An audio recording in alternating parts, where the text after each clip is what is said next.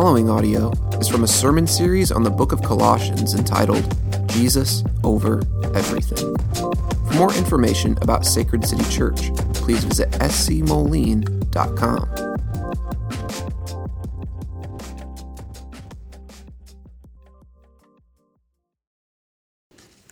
Hear the word of the Lord from Colossians 1 24 to 29.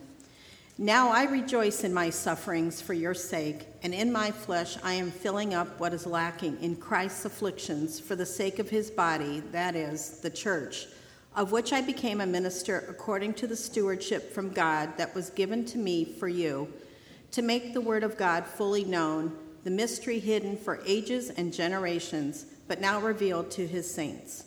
To them, God chose to make known how great among the Gentiles are the riches of the glory of this mystery, which is Christ in you, the hope of glory. Him we proclaim, warning everyone and teaching everyone with all wisdom, that we may present everyone mature in Christ. For this I toil, struggling with all his energy that he powerfully works within me. This is the word of the Lord. Um, I'm going to level with you guys. A little bit of a confession here. Um, I feel exhausted. I, I, I, do. I feel, I feel exhausted. I feel tired. I feel overwhelmed. Um, on top of the normal stressors of life, right? Trying to, trying to be a, a good husband, uh, being a good dad, trying to be a good pastor, um, and all of those complexities, the normal stuff that, that adds up throughout the week. This week has been an exceptionally challenging week for me, and I've, I've basically failed in every single category in some pretty major ways this week. First of all, as a husband, we, we tried to get out for a date night on Friday night. It was the worst date night. I made it the worst date night ever, okay? I was on my phone the whole time, messaging the elders from Davenport, trying to figure out, reading articles, doing all this, completely consumed with this whole coronavirus business that I, I neglected to just be present with my wife. Okay, so that stunk. You walk away from date night, it's like, yeah, sorry, babe, that was literally the worst night of date nights ever. Uh, not only that is like the reality of coronavirus uh, of like how, what do we do? How do we navigate this? What, what's going on? Are we going to meet? Are we not going to meet? Are we going to have missional community are we going to do you know it's like all of these decisions are sort of weighing on me in a way that just seems exhausting as i'm thinking about all this stuff. Uh, you know my brain my bandwidth is sort of limited as far as how much i can take of this. Not to mention i happen to be in sort of the high risk category as i'm on medication that compromises my immune system. And so i'm like do i need to be worried? Like not just these people but i got you know it's like what, what do i do? What do i do so there's that, going on. So that's some added anxiety. Now, you throw in the mix. Um, we had quite the, uh, the fiasco on Wednesday afternoon. I get a phone call from my wife, and, you know, she, she's, really, she's really great at, you know, we don't have to communicate at all moments of the day. But so when I know she calls, like something's probably going on. And she calls me, and I can hear a kid crying in the background. He's coughing, and I'm like, hey, babe, what's going on? Oh, yeah, uh, Zane just drank some tiki torch fluid. Yeah, okay. Uh, and I'm like, oh, he'll probably be fine.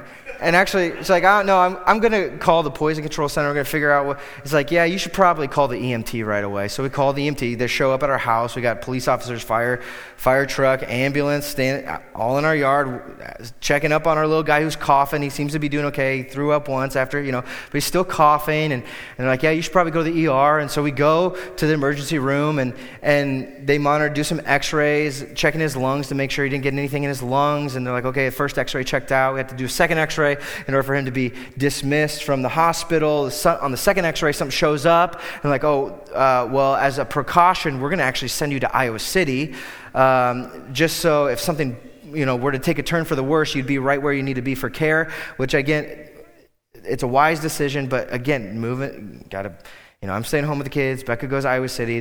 Plus, they tell her this at nine o'clock at night, and then the ambulance doesn't actually take them to Iowa City until like two or two thirty in the morning. So it's like super long day for both of us, especially for her. And then so that's Wednesday afternoon. Cuts out my Wednesday afternoon. Thursday gets released from the hospital. I go pick them up. Basically, my whole work week just got like a big chunk taken out. And I usually write my sermon Wednesday, Thursday. So it's like, what am I? You know, what am I going to do for a sermon?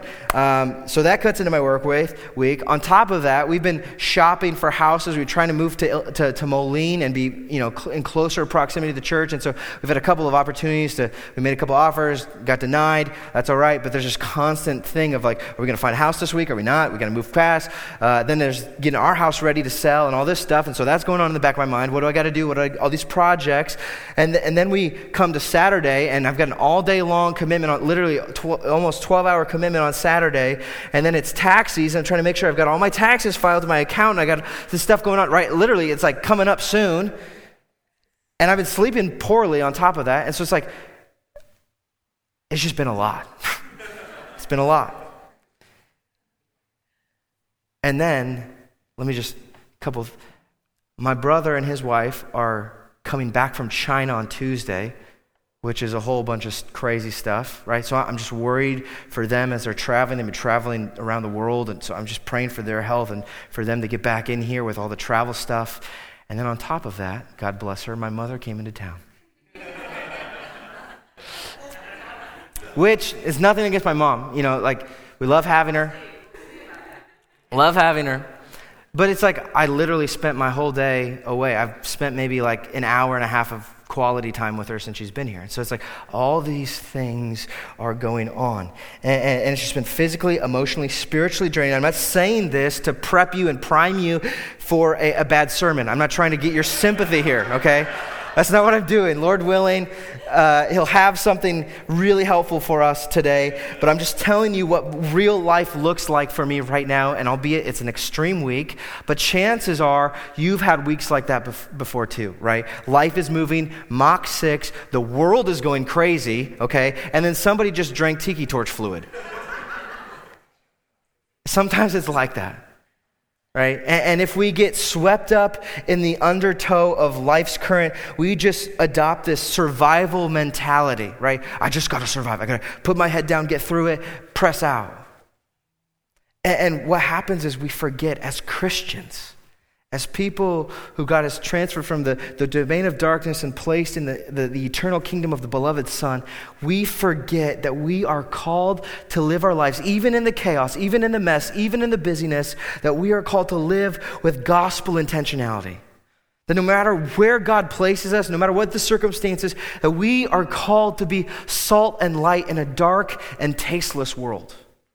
That, that we're called to, to not just be disciples of Jesus right? To see to our heart being conformed to the image of the Son, but to make disciples, other people, to tell them about Jesus, to help them grow, to, to see them mature in the faith. Now, this is basically what it means to do ministry. Right? So it's like as a Christian, we've got to normal like, navigate the normal life complexities, and then on top of that, Jesus calls us to be ministers of the gospel, to train your kids in the way they should go. To, to carve out intentional time with Jesus, to be refreshed, to, be, to both uh, invest in your missional community, and for some of us to, to lead those missional communities out, to carry that responsibility.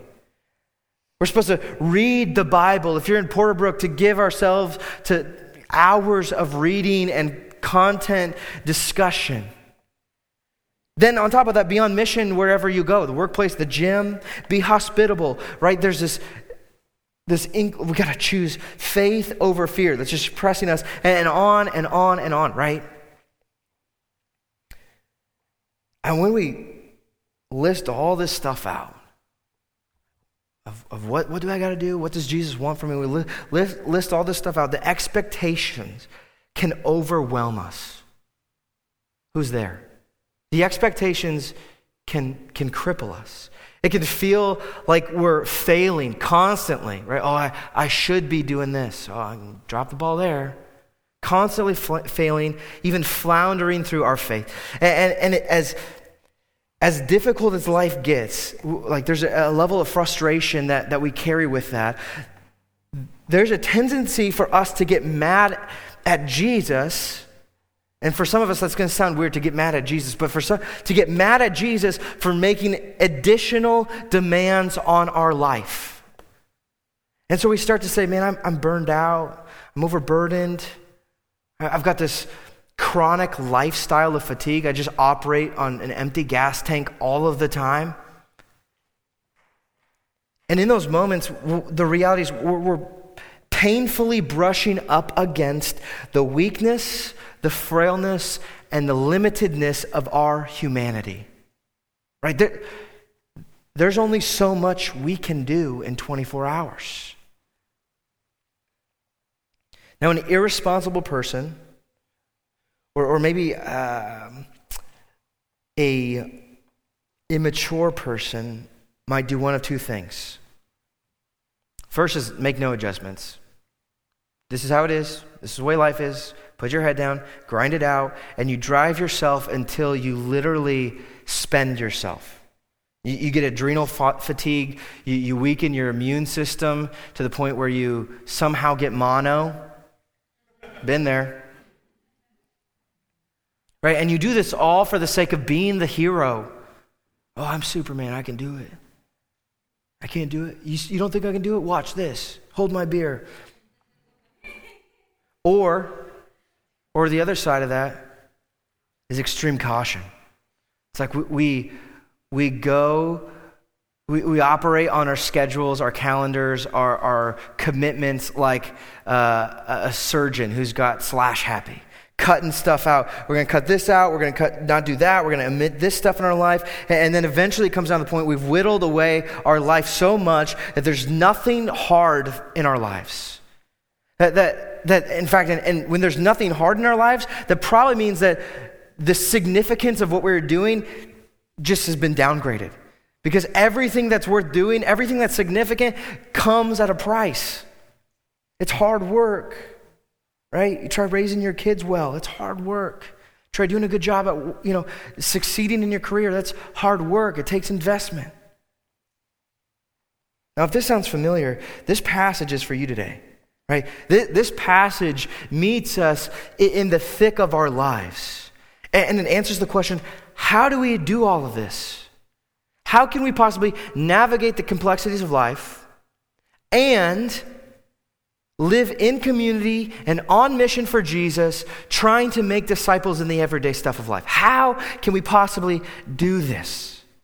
And it seems especially hard when we face adversity, like when the world is going bonkers. How do we do this? So I'm going to tag this sermon this morning.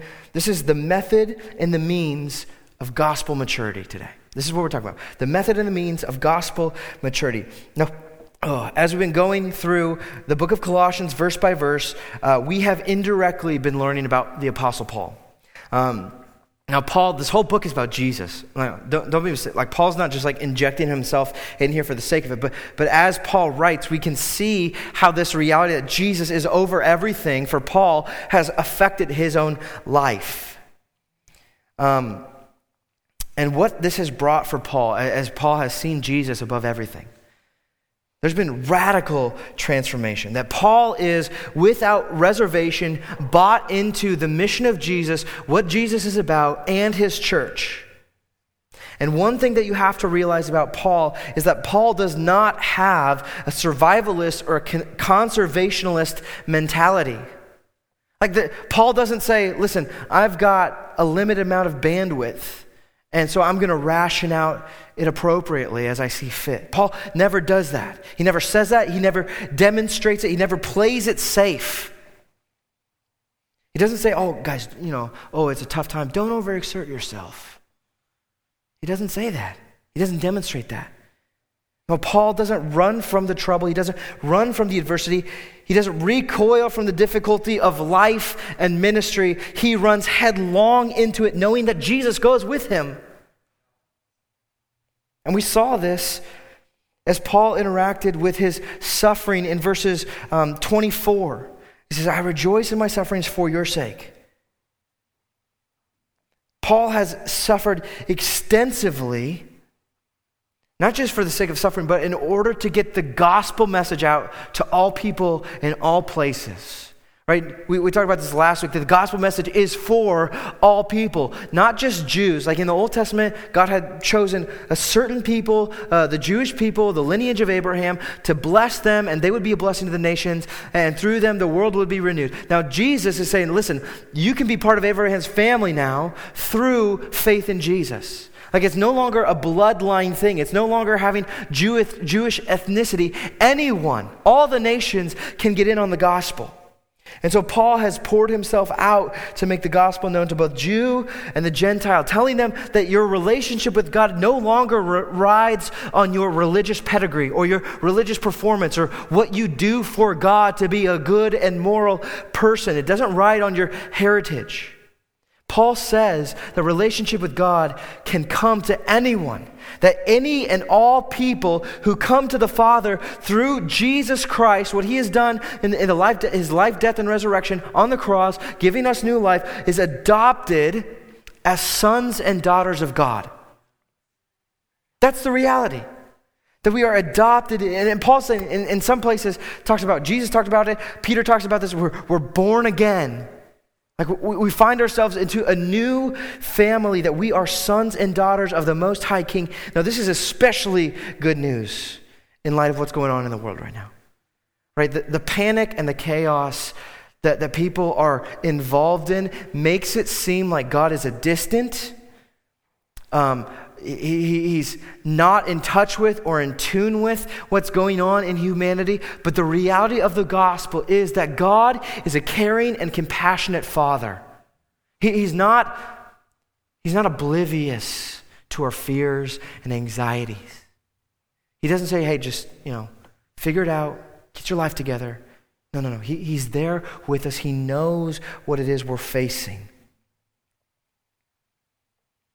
And He has the power to protect us. And one day He will exercise His power to fix and renew all things. And He does it for His kids. Now, so Paul is here, like we see the first chunk of, of what was read this morning. If we cut Paul off at verse 27, it might seem like his only concern, like the reason why he's pouring himself out, reason why he's suffering is just to evangelize, just to, to tell people the good news about Jesus and hope that, that, that God puts them, you know, on the right side of the entryway of the gates of heaven. It's almost as if Paul, it seems, if we just stop at verse 27, like Paul is only concerned with getting people into the family of God. But verse 28 shows us that Paul has a much bigger aim for people. Check it out. He says, Him we proclaim. He's talking about Jesus, warning everyone and teaching everyone with all wisdom, that we may present everyone mature in Christ. For this I toil. See, this is what, what Paul's aim is. It, it's just not getting people saved. It's not just about telling people about Jesus. His desire is to see people develop, to mature in Christ. That's the whole aim of his life, his ministry. It, the reality, it, Paul, as a pastor, and this is true of all pastors, one day when, when we stand before the throne of Jesus, we will present the church, those that we were responsible for pastoring and leading and shepherding as under shepherds of the great shepherd, we will present them back to Jesus and say, here's, here's how we led these people. See, Paul has this mentality. When, when I get to the throne of Jesus, I want to present the church mature in Christ.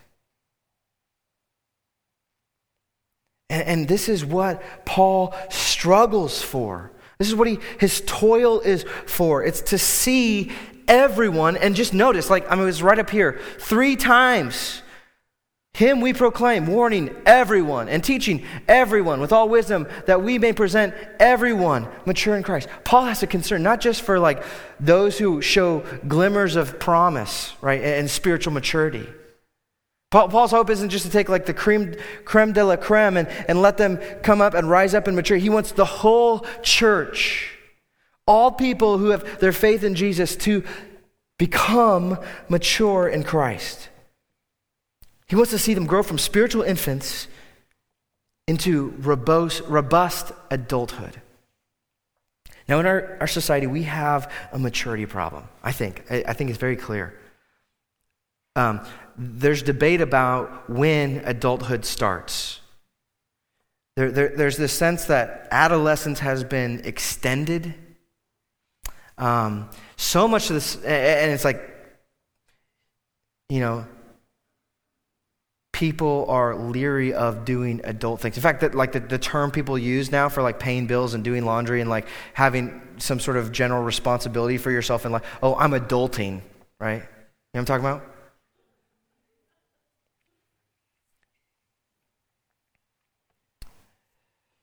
Now, it's like because of this mentality, this idea of viewing, uh, uh, of growing up, of maturing is sort of viewed as a drag.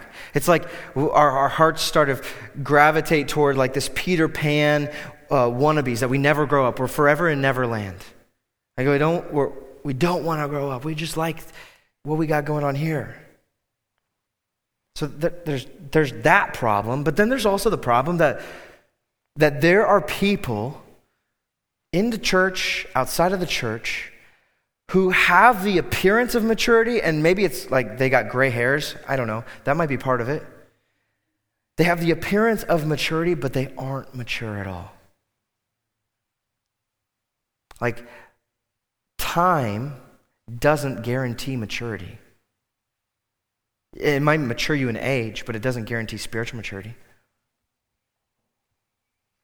And so I, I, think that this all stems from a fundamental, these problems stem from a fundamental misconception about maturity, where we think maturity is about doing certain activities or refraining from doing certain things, taking certain responsibilities upon ourselves. Like if I do my laundry, if I'm fiscally responsible, if I can keep a job locked down, if I've got a five year plan, all of that stuff, though, that is what maturity is.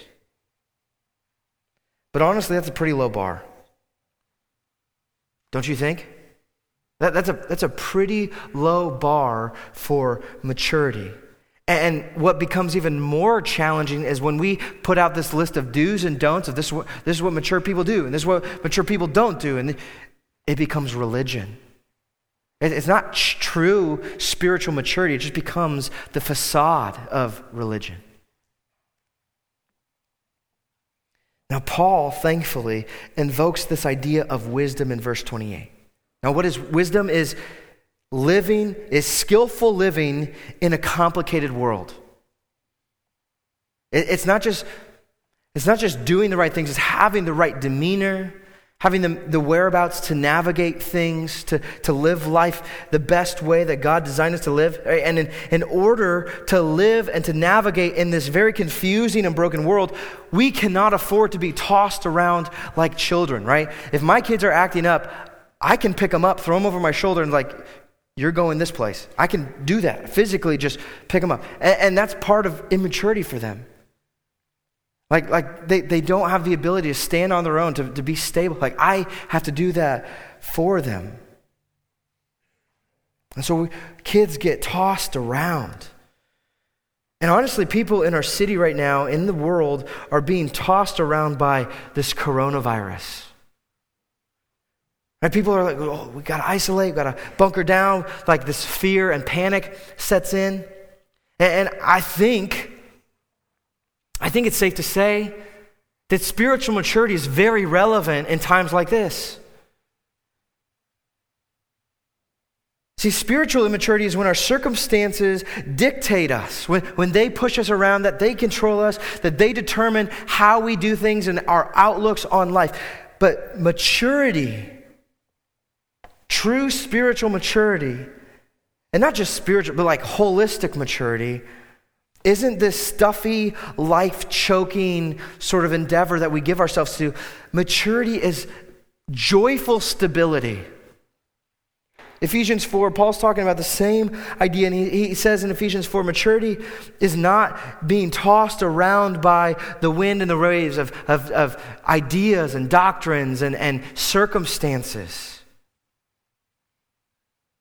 He says, now we could say, like, yeah, the, the, there are circumstances that are going on, and, and there are things to be concerned about, there are real threats, but those things don't own us. They don't dominate us. Instead, Paul says, maturity looks like speaking truth in love. And in doing so, we grow up into stability in Christ. Now, Scot McKnight um, in his commentary on Col- uh, Colossians, this passage here, he talks about this as Christoformity. It's kind of like a new word Christ Christoformity.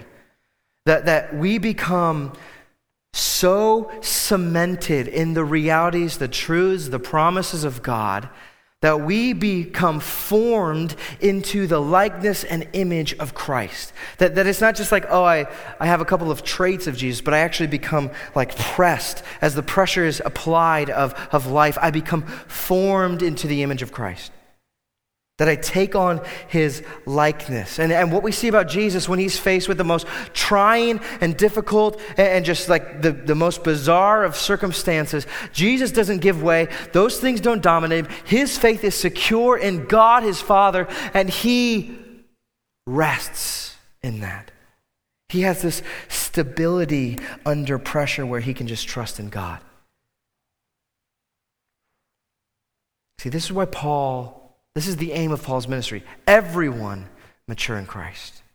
Everyone to take on the likeness of Jesus. And I could spend like another hour talking about this, but I got to move on because as Paul talks about speaking truth in love in Ephesians 4, it segues us into the method of reaching maturity. Okay, verse 28 lays this out for us at the beginning here. He says, um, Him we proclaim warning everyone and teaching everyone with all wisdom. See, Paul is saying, like, to, to reach maturity, there are two things that have to happen. Two, two similar things. They're similar in a sense, but also very different. There's a sense he's saying there's proclaiming and there's teaching. Him, we, we proclaim Christ, we proclaim the gospel, and we teach those, we warn those to live in a certain way. Now, proclamation is declaring a fact, it's an announcement of truth, right? Th- this is the reality. Jesus Christ died for sinners. And, and sharing that message with people and, and seeing them as the Holy Spirit works and changes their hearts and gives them the gift of faith that they respond to Christ in faith, right? That, that's what proclamation does. And teaching takes that person who's been had that sort of conversion experience and teaches them how to take that proclamation and work it out into everyday life. How the reality of gospel gets into the nooks and crannies of everyday life. And so Paul says, Him we proclaim. He's saying, Paul, here's the truth. Here's, here's the ultimate reality of what Jesus has done for us. And in Colossians, you can see. He's laying out that Jesus is supreme, that he made all things, he is in all things. He's, all things were made for him, all things were made by him. That Jesus is so powerfully at work in creation that he is reconciling all things, even us, back to himself. And in this, Jesus is reordering the chaos of the chaos, the cosmos, and he's creating shalom, this, this idea of, of human flourishing, this peace. See, that's the true reality. That, that's, that's the grand narrative of the scriptures. That's what everything is headed toward throughout human history. And if you center yourself here in this truth, if you ground yourself in the reality that Jesus is in control, you will not be tossed around. That Jesus is not just in control, but he is working for your good. You won't get thrown around by the circumstances. And that's what Paul's proclaiming. Now, he's also saying we're, we're teaching people. We're, he says, um, we're warning everyone and teaching everyone with all wisdom.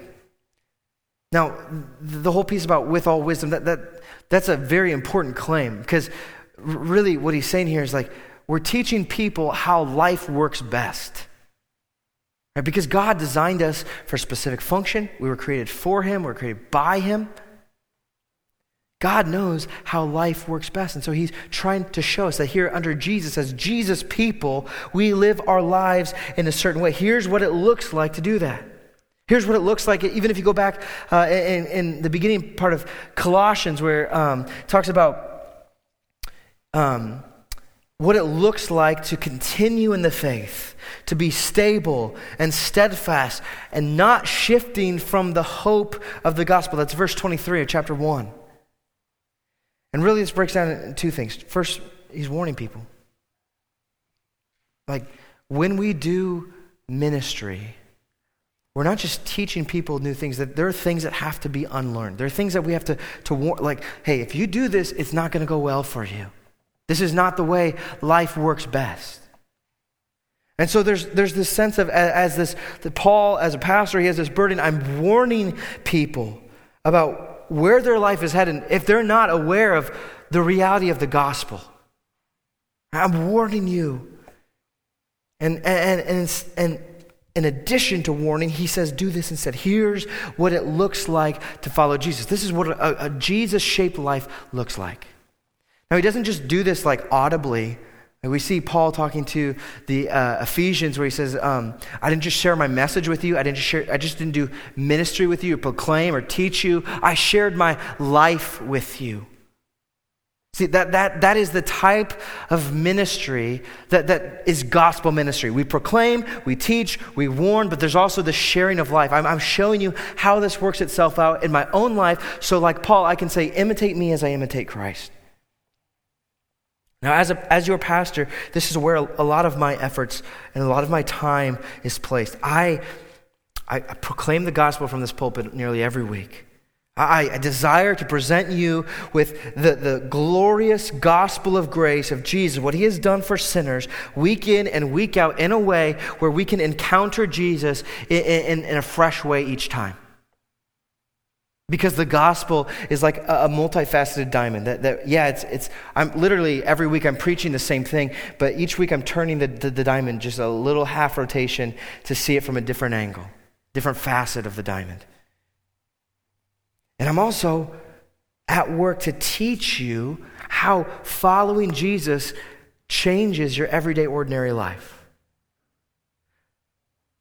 Now, since in recent years, there has been this, um, this shift where ministry work has been found to be really only what the pastors and paid church staff does.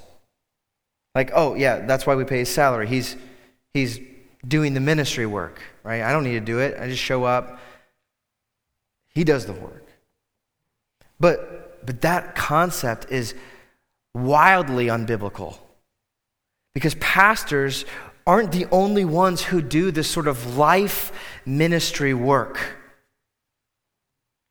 In Ephesians 4, verses 11 and 12, Paul says, Jesus gave the church the apostles, the prophets, the evangelists, shepherds, and teachers, listen to this, to equip the saints for the work of the ministry, for the building up of the body of Christ, so that, he goes on, so that maturity can happen.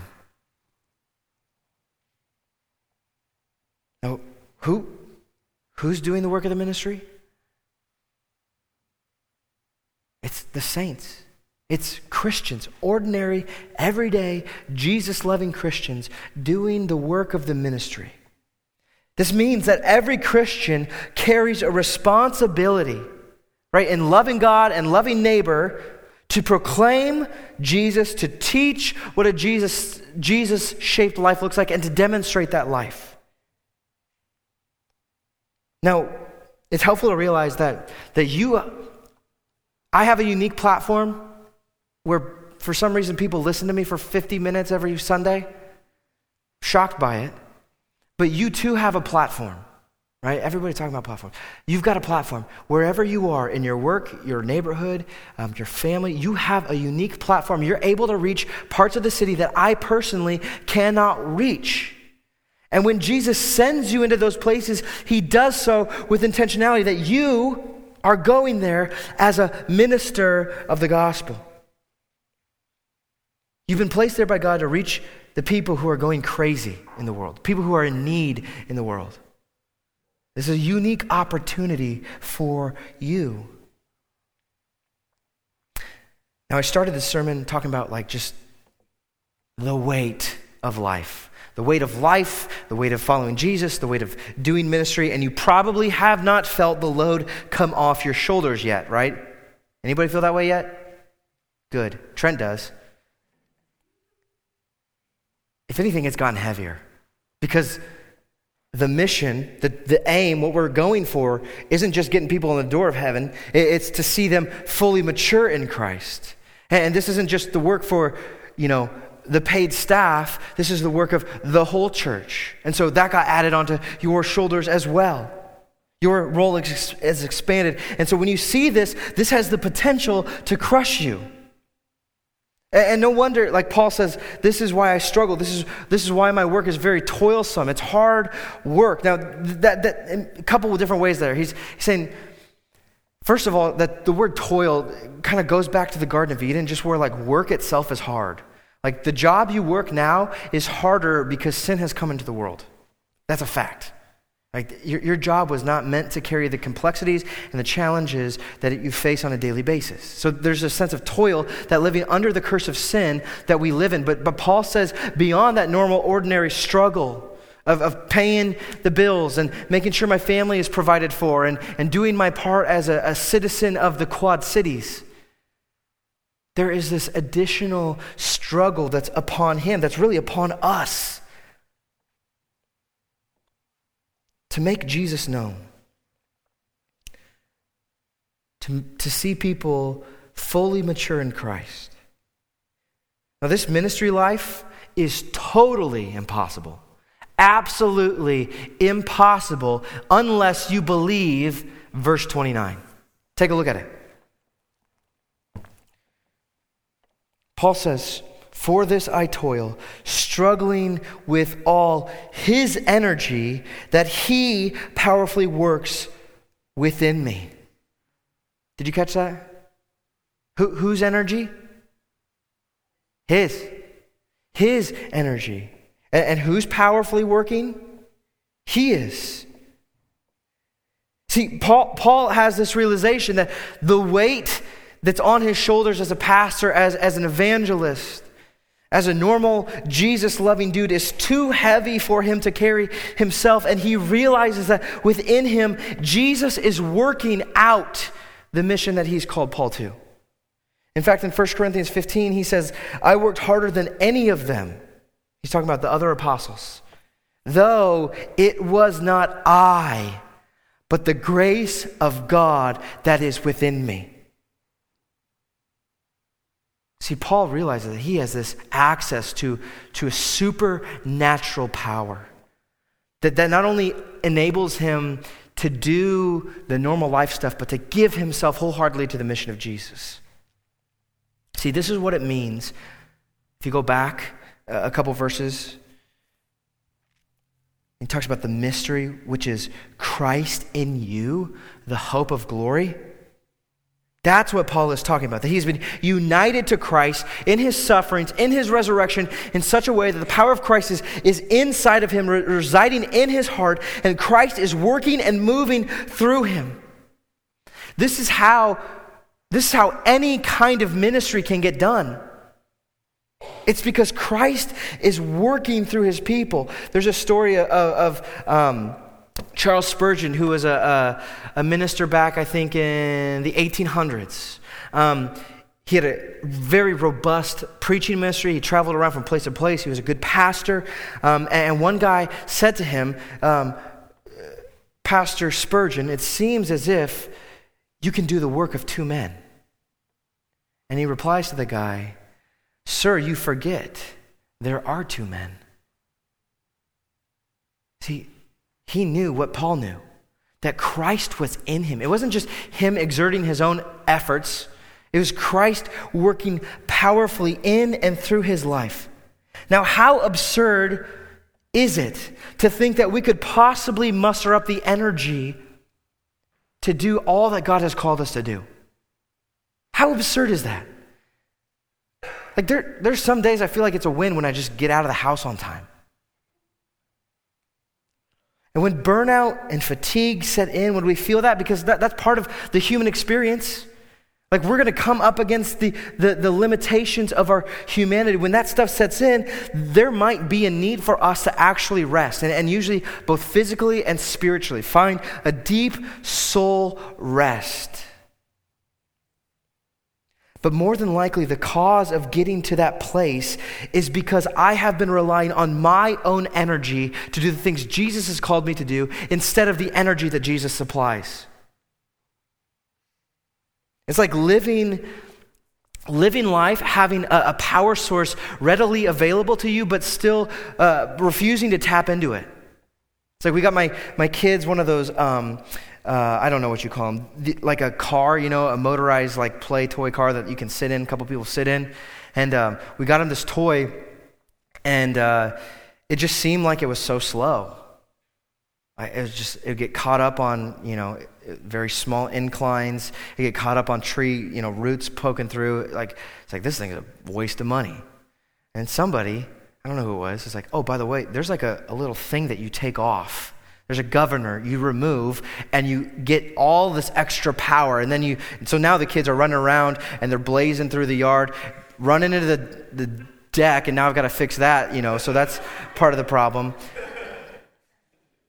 But there's this power source that was sitting there dormant, untapped, and then you take it off and make all the difference.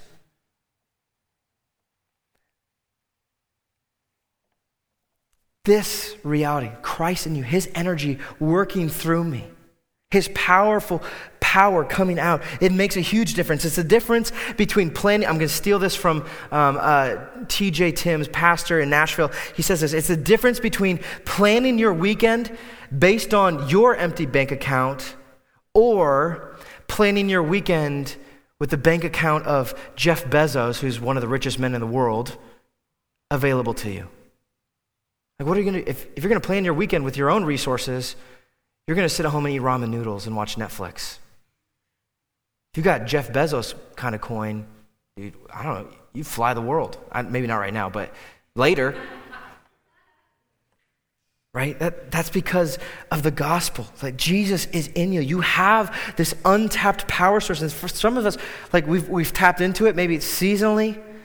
We've, we've gotten to the end of ourselves and realized, okay, there's no other way to do this but to rely on Jesus. But to maintain this constant draw upon the power of Jesus is something that as Christians we have to do in order to live the life, to have the kind of ministry that Jesus calls us to. and, and know this that your value your identity is not placed upon what you do for Jesus. It's not based upon your output, your performance. Jesus has already determined that you are most wonderful and glorious and a, a deepest treasure to God the Father. That he would lay down his own life for you, that he would bring you out of the domain of darkness into the eternal light. See, so it's not our performance that, that determines our value before God, but as those who have been brought into God's kingdom, who are sent out as ministers of the gospel, we have Jesus in us now working. The power of God is placed in us to do what God has called us to do. In fact, this is the only explanation for why the church is still existence. Like, if you think about it, like the church should have shut down a long time ago. Not just this church, but like globally. Like all the pandemics, all the wars, all of the futility that we've, the church, Christians have faced throughout the years, you think that it was shut down. But the power of God is at work in his people, and that is how the church keeps moving forward into maturity. Now, this is the good news of the gospel. I mean, this is part of the good news of the gospel. That, first of all, yeah, we're, we're saved from sin and death, transferred from one kingdom into the other. But here's the good news for life that Jesus lives and resides inside every single Christian, every single Christian, compelling and empowering them to live a, a life with gospel intentionality, right? In other words, a life of gospel ministry. Jesus wants to use us. He wants to take our ordinary rhythms and, and daily life and, and, use us in such a way that brings forth the kingdom of God in the Quad Cities, to make His grace known to those who do not yet know of it, but also to mature those who are already in Christ. And He is supplying the energy to do it. Now, listen to this. What kind of impact, just imagine with me, what kind of impact would we have in the Quad Cities if we were to toil with Jesus' energy and not our own? What kind of lives could we live? What sort of family dynamics and rhythms would we create and maintain in our homes? What sort of investments could we make in other people and their discipleship if we realize that Jesus is supplying everything we need? How would we respond, respond to coronavirus if it's the energy of Jesus at work in us, compelling us to love others?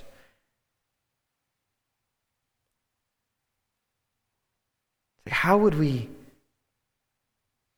There, there's no other way to keep the plate spinning of normal life and do the ministry, to do the work of living in community and on mission that Jesus has called us to unless we have his power at work within us. Church, it's there for us. So let us, let us be resolved to plan and base our lives on the power of Christ, the energy of Christ that is available to us. Let, us let's, let's no longer think about what we can and can't do based upon our own bandwidth. Let's tap into this unlimited power source, constantly drawing on Christ.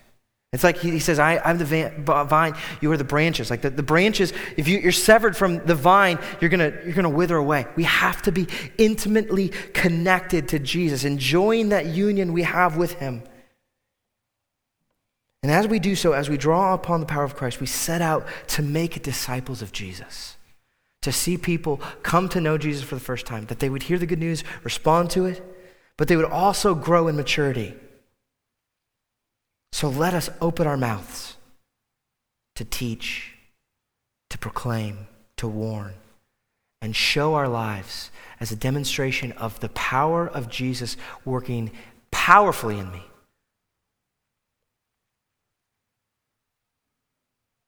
The only way this is possible, the only way you can live this way, the only way that you don't get bogged down by the weight of this is to see that Jesus has already shouldered everything for us.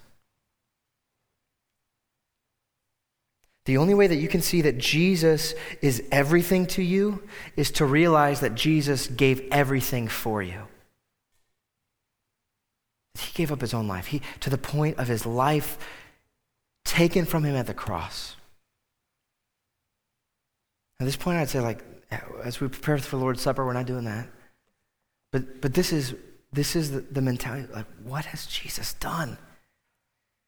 And then as we were to take and eat, and it's just maybe, maybe it's just a mental imagery, a mental picture of taking the Lord's Supper today, uh, of as we intake Christ, it is He who is working through us. And it's in that Christ is in us, and the hope of glory is at work. Let's get after it, church. I'm done with my sermon. Uh, Trent, you want to come up and, Father, Father, we, we pray to you this morning that you would broaden our, our vision, our mission, what you would have for us, that it would go beyond just being